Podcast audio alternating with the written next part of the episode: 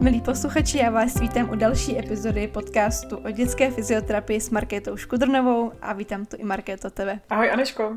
Dneska jsme se dostali ke konci té tvojí série podcastové a dneska bychom to mohli nazvat tak, co se do jiných dílů nevešlo. E, takže ještě nám zbyly nějaká témátka, která bychom rádi e, prošli. A prvním z nich jsou, e, bylo téma, které jsem slibovala v jednom z předchozích dílů a nedošlo na něho. A jsou to pomůcky, které bychom doporučili, nebo které byste doporučila.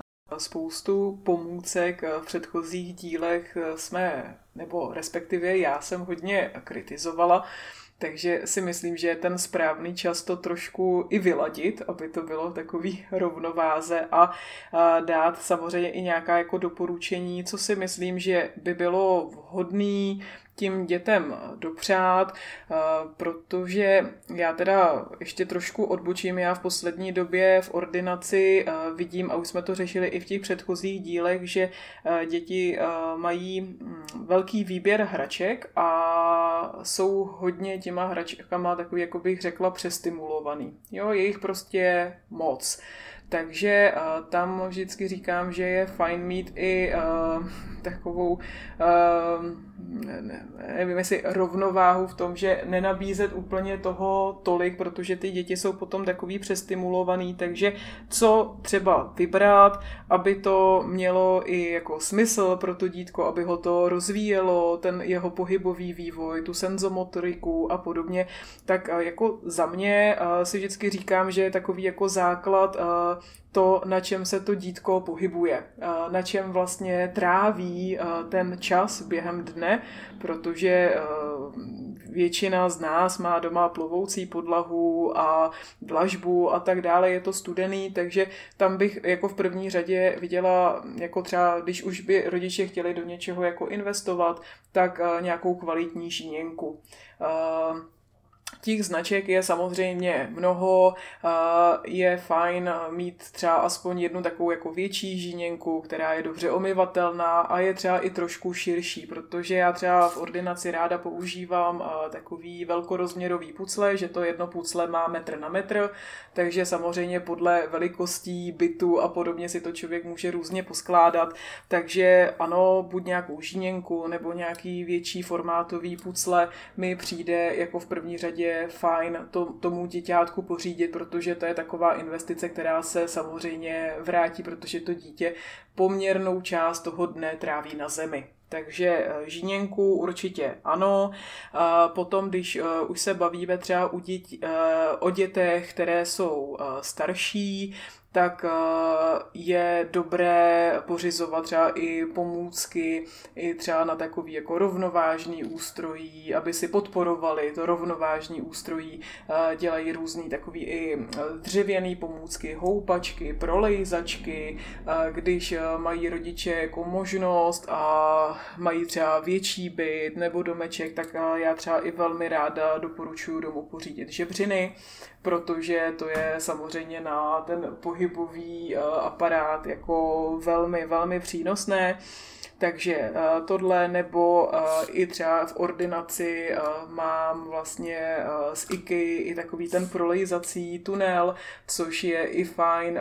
Sice jsem zmiňovala jako starší děti, ale i pro ty mladší, když třeba ještě nechtějí úplně lézt nebo jo, tak jako oťukávají tu polohu, tak ty tunely jsou pro ně takový hodně jako stimulační a motivační, bych tak řekla. Takže za mě třeba i ten tunel konkrétně z IKEA. Za mě je taková šťastná volba.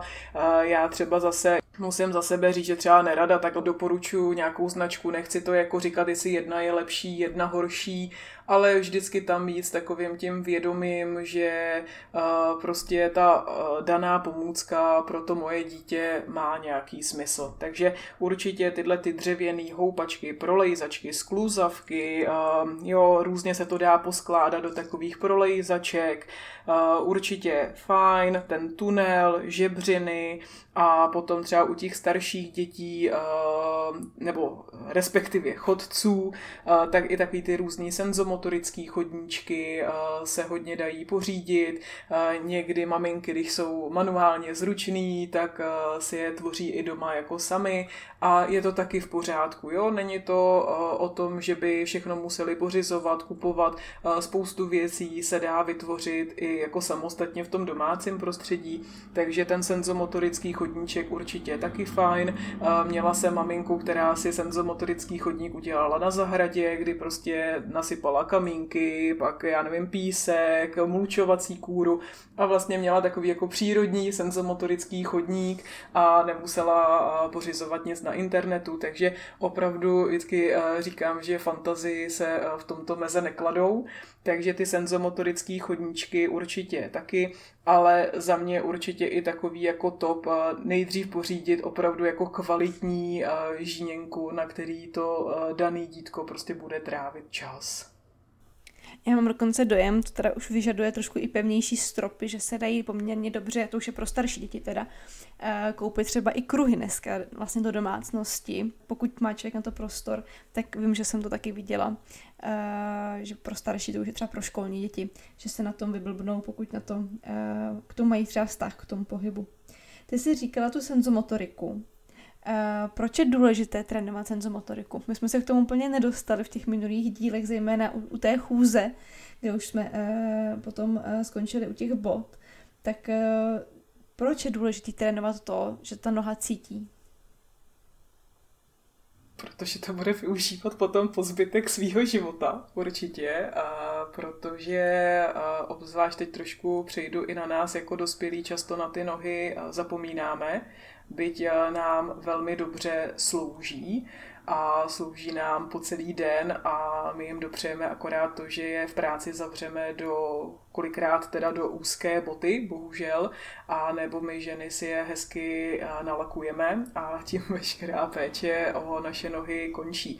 Takže vždycky říkám, že e, je to i fajn, když třeba rodiče ten senzomotorický chodníček anebo pracují na té senzomotorice s tím vlastním dítětem, že vlastně mají už i takové cvičení jako pro sebe. Takže vždycky říkám, že je fajn, když se i do té terapie, hry, ať už to nazveme jakkoliv, vloží celá rodina, protože ono i čistit si zuby třeba na nějaký týdle podložce eh, je docela takový jako zpestření pro celou rodinu. Jo? Takže eh, určitě je to důležitý, protože eh, i třeba v těch počátcích, co jsme se bavili v těch předchozích epizodách, ta nožka se spevňuje, zjišťuje, načítá si ten povrch, ten terén, a to k tomu nám právě i tyhle ty senzomotorické chodníčky uh, pomůžou, protože ten terén taky nemáme pořád uh, jenom hladký, jo, a jsou tam různé nerovnosti, takže i ta noha se učí ty nerovnosti správně jako načítat.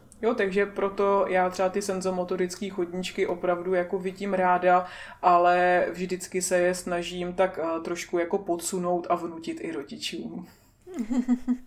tak eh, výchova eh, rovná se vlastní příklad často, takže je to tak. A i to znamená, že bychom si třeba i mohli trochu říct, že když tu trénujeme vnímavost té nohy, tu senzomotoriku, takže potom třeba ta noha může lépe reagovat na nějaké právě změny povrchu, takže můžeme říct, že je to trochu i prevence nějakých zranění. Určitě ano. Jo, to, jo, s tím se nedá nic jiného, než jenom souhlasit, takže určitě ano. Ty jsi několikrát uh, říkala v těch uplynulých uh, epizodách, uh, že nekupovat úzké ponožky, nebo dát si pozor na, toho, na, na nějaké jiné jako oblečení a tak. Mohli bychom to trochu schrnout, protože ono to zaznělo tak jako vždycky útržkovitě. Tak na co si při výběru oblečení dát pozor vzhledem k tomu motorickému vývoji? Mm-hmm. Já bych to schrnula tak asi tak, že nepořizovat nic, eh, co omezuje v pohybu. A ať už jsou to ponožky, ať už jsou to punčocháčky, tak je to samozřejmě myšlený i u různých dětských bodíček, různých kalhot, protože ehm, kolikrát, když člověk vidí i ty miminka, jak přijdou v úvozovkách jako navlečený, jako navlečený do těsného oblečení, tak eh, jak potom třeba to tříměsíční miminko má zvednout eh, nohy nad podložku, když má, když si představíme, že má plínu, pak ještě těsný punčocháče a pak třeba ano, je to stylovka, ale dostane upnutý džíny. Jo, a teď všechno se mu to do toho břicha tak hezky jako vcucne a ono prostě nemá šanci ty nohy vlastně vůbec jako zvednout nahoru. To víme taky u sebe, když si vezmeme těsný jako oblečení, tak se nám v tom pohybuje trošičku jako hůře. Takže vždycky říkám, nedělat to vůbec ani sobě, ani dětem a myslet na to, aby ten pohyb byl vždycky jako dostatečně jako volný. Takže dneska uh, mi chodí maminky a mají třeba ušitý různý i takový ty tepláčky s tou širokou gumou, volnou gumou, ty náplety vlastně na to. Za prvý to i hezky vypadá, ale hlavně je to i jako opravdu funkční, že toto děťátko prostě v tom pohybu neomezuje. Jo, že se ten vlastně jakoby tah toho lemu rozloží do té plochy celého toho nápletu, když to jsou vlastně jenom tepláky a není to jenom do té úzké gumy, když mm-hmm. si představím, že jo, klasickou gumu na kalhoty. Jo, nebo mně se třeba i líbilo, jsem zrovna viděla u jednoho miminka, uh, ono to nejsou jako lacláče, to, co si by si člověk představil jako riflový lacláč, já nevím, teďko mi úplně vypadnul ten uh, správný uh, název, jak se to jmenuje, ale určitě maminky ví, že prostě takový to, co se na to tělíčko jako oblíkne a je to na těch ramínkách, ale zase myslet na to i přes ty ramena, aby to bylo jako volnější, aby to třeba netahlo ty ramínka jako dovnitř, takže takový jako v úvozovkách dětské lacláče, ale zase s dostatečným prostorem kšandy. Uh, na pohyb. Kšandy. jo, takže vždycky říkám uh, neomezovat a mít dostatek pohybu i v oblečení. Ty jsi říkala, kde působíš v tom prvním, uh, v tom prvním díle, ale mohli bychom to ještě jednou schrnout. Třeba se to teďka někdo poslechl a říká si, já, já bych se k té marketě tak rád objednal. Tak market, jak se k tobě dá objednat a kde pracuješ, kde tě najdeme? Působím vlastně soukromé praxi v Klatovech eh, a tam jsem, řekla bych, poměrnou část toho týdne a ještě jednou za 14 dní působím v ordinaci v Plzni. Takže teď eh, na těchto dvou pracovištích ještě jsem měla i na svých webových stránkách uvedenou fakultní nemocnici v Botole, takže eh, spoustu rodičů mi vždycky volá a říká je a my bychom se rádi objednali do toho Motola a protože jsme z Prahy, takže bych ráda uh, i tímto to uvedla na pravou míru, že v Motole uh, už v současné době nepůsobím, tam už jsem uh, svou 11 letou éru ukončila ale s Botolem spíš mám jenom takovou jako externí uh, spolupráci, takže jako fyzicky tam už teď v ambulanci nejsem. Takže pouze Klatovy a Plzeň. Důležitá informace asi je ta, eh, jestli rodiče potřebují nějaké doporučení od pediatra nebo od jiného lékaře. My jsme tady často i mluvili během toho podcastu o tom, že ty rodiče k tobě můžou přijít sami na nějakou, možná tomu můžeme říkat preventivní návštěvu nebo informační návštěvu, no takový jako zkouknutí, když to tak úplně řeknu jako jednoduše. Eh, ale jak to probíhá potom třeba stran nějaké komunikace s právě třeba s pediatrem nebo s ostatními specializacemi? Je to přesně tak, jak jsi říkala, jsou rodiče, kteří uh, mi zavolají, že chtějí jenom prostě nějakou pro svůj vnitřní klid, nějakou preventivní konzultaci, takže tam určitě jako doporučuji doporučení od lékaře, když je to i ze stran toho rodiče, tak eh, nepotřebují. Ale je pravda, že eh, mě potom třeba i spoustu dětí jako posílají pediatři nebo neurologové, takže je tam opravdu potom i spolupráce i samozřejmě s lékařema, že když se paní doktorce pediatričce něco nezdá, tak odkáže právě, ať už jsem to já nebo kterýkoliv jiný fyzioterapeut, fyzioterapeutka, jako do to, aby si právě to dítko převzal jako do péče. Takže není to o tom jenom, že by se ke mně dostávaly ty děti jenom jako na poput rodičů, ale je to i kolikrát jako ve spolupráci s tím pediatrem nebo s neurologem, nebo naopak i mě, třeba když se při těch terapiích potom něco jako nezdá, ale říkám, my dnešní epizody jsme měli, nebo ty nejenom dnešní epizody, ale i ty předchozí o zdravých dětech, ale je pravda, že třeba když té ordinaci se stane, že se mi něco jako u toho miminka nepozdává, tak i já třeba oslovuji lékaře, neurologa, pediatra a řešíme ještě třeba do vyšetření toho děťátka. My jsme tady spolu mluvili o spoustě témat, probrali jsme toho skutečně hodně. A mě zajímá ještě stále jedna otázka, proč vlastně ten podcast vzniknul, co tě k tomu vedlo? Mm, bych řekla, že mě k tomu vedli rodiče, kteří, kteří mi dochází do ordinace, protože já jsem vždycky v ordinaci často slyšela a napíšete nějaký článek a natočíte nějaký rozhovor a my bychom si potom třeba to ještě rádi poslechli, třeba i po té terapii, jo, že na takový jako doladění ještě slyšet ty informace jako jednou.